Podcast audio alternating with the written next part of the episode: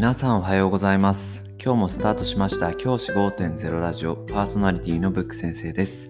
僕は現役の教師です。学校で働きながらリスナーの先生たちが今よりちょっとだけいい人生を送れるようなアイデアを発信しています。より良い授業、学級経営、働き方、同僚、保護者、児童生徒との人間関係、お金のことなど、聞かないよりは聞いた方がいい内容を毎朝ろくじに放送しています。通勤の後からじゅっぷんかん聞き流すだけでも役立つ内容です。一人でも多くのリスナーの先生たちと一緒に良い教師人生を送ることが目的のラジオです。今回のテーマは、株が下がっているからといって投資をやめてはいけないというお話をしたいと思います。最近ですね、僕の友人に、あの学校の先生ではないんですが、友人に会った時にあの株の話になりました。その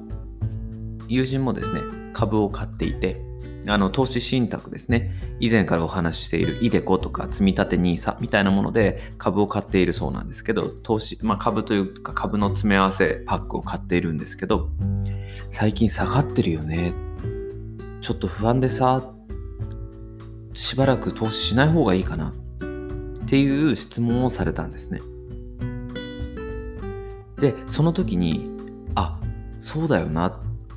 僕もそうだったんですけど、投資を始めた頃は株価が下がってる、今はちょっと買わない方がいいよなって思ってた時があったんですけど、でもですね、あのそこで気づあのその友人に言ったのは、むしろチャンスだよっていう話をしました。今がむしろ投資をする絶好のチャンスだし、今投資をやめる必要は全くないよっていう話をしました。今日はですね、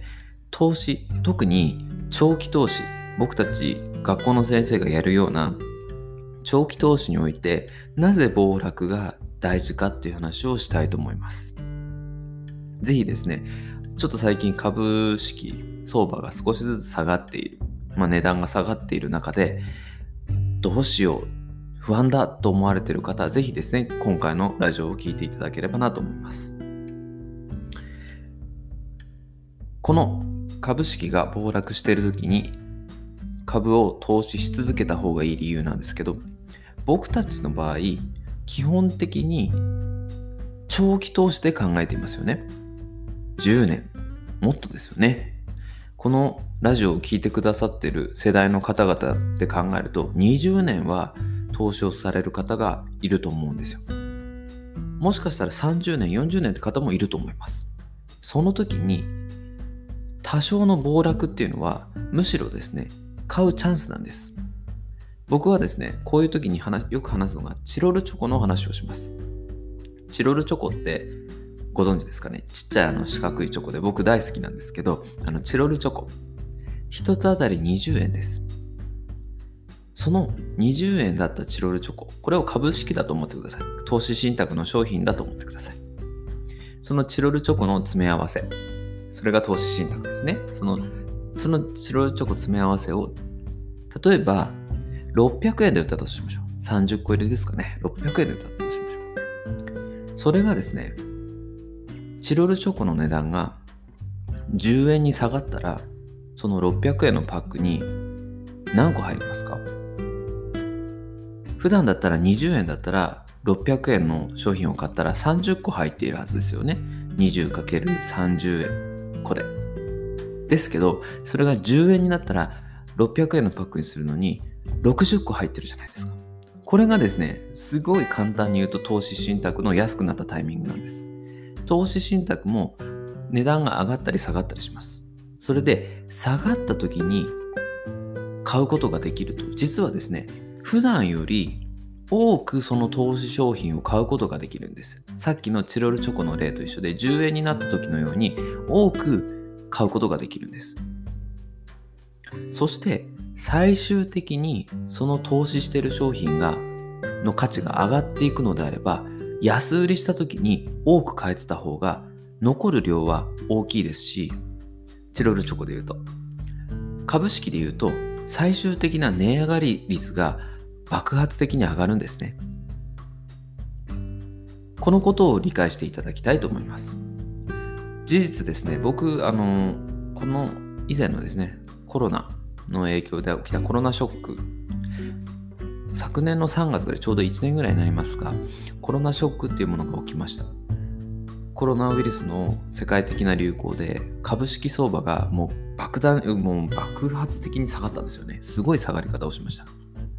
そんな時に僕が何をしたかっていうと、ビビるんではなくてですね、むしろ買い増しをしてました。あ、今チャンスだなと思って。なんでかっていうと、長期的に言えば世界とかアメリカとかそういった、あとは先進国とかっていうのはどんどん経済成長し続けますよね。この例もよく話すんですけど、僕たちじゅうねんごにおそらくガラケー使ってないですよね。このじゅうねんかんでガラケーからスマホに移転したように、このじゅうねんさきはもっと さ, さらに経済的に成長してより良い社会が作られてるはずなんです。そう考えたときに、いずれ上がっていくのであれば下がってくれた方がむしろ買いますチャンスだというふうに考えられると思うんです。さっきのチロルチョコだってじゅうえんになってすぐににじゅうえんに上がって、もしかしたらさんじゅうえんになるのであればじゅうえんの時に買えたら得じゃないですか。それと同じように株式相場もですね、長期的に僕たちが戦うのは長期、長期戦です。じゅうねん、にじゅうねん、さんじゅうねんという長期戦を戦う上で、多少の株式の暴落は全く気にする必要はありません。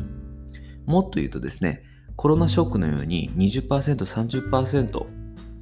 値段が下がってしまうような機会も全く気にする必要はありません。むしろその時に買えたらラッキーだなぐらいに思ってくれればいいと思います。このことをその友人に話したら、あ、そっかっていう納得してくれて、あのまた買います、買いますっていう話をしていました。安くなったら買います。これが一番いいんですが、まあ僕たちは株式相場を読んでる。生活してるわけではないので、安くなった時に買えたらラッキーだなぐらいに思っていればいいと思います。毎月決まった日に積み立てをしていれば、今月はごせんえん、来月はよんせんえんということだって起きるので、あのあまり気にせずにですね、淡々とiDeCoと積み立てニーサで決まった日に淡々と積み立てを続けてください。それが僕たち学校の先生のような毎決まった給料をもらえる、まあ安定している方々にとっての成功法になると思っています。ぜひですね、株式が暴落したタイミング、これからも起きると思います。何かしらのショックってね、あ起きると思うんですよ。リーマンショックのようなものが起きると思うんですけど、全くあの気にせずにですね、淡々と投資に関しては向き合っていってほしいと思います。つまらないぐらいでちょうどいいです。心が揺さぶられるような投資は、もししたければしていいと思いますが、iDeCoとか積み立てニーサはそういった心を揺さぶられないような安定した投資であるべきだと思いますので、そこを意識してもらえればなと思います。じゃあ今日はこの辺で、起立礼着席、さようなら、また明日。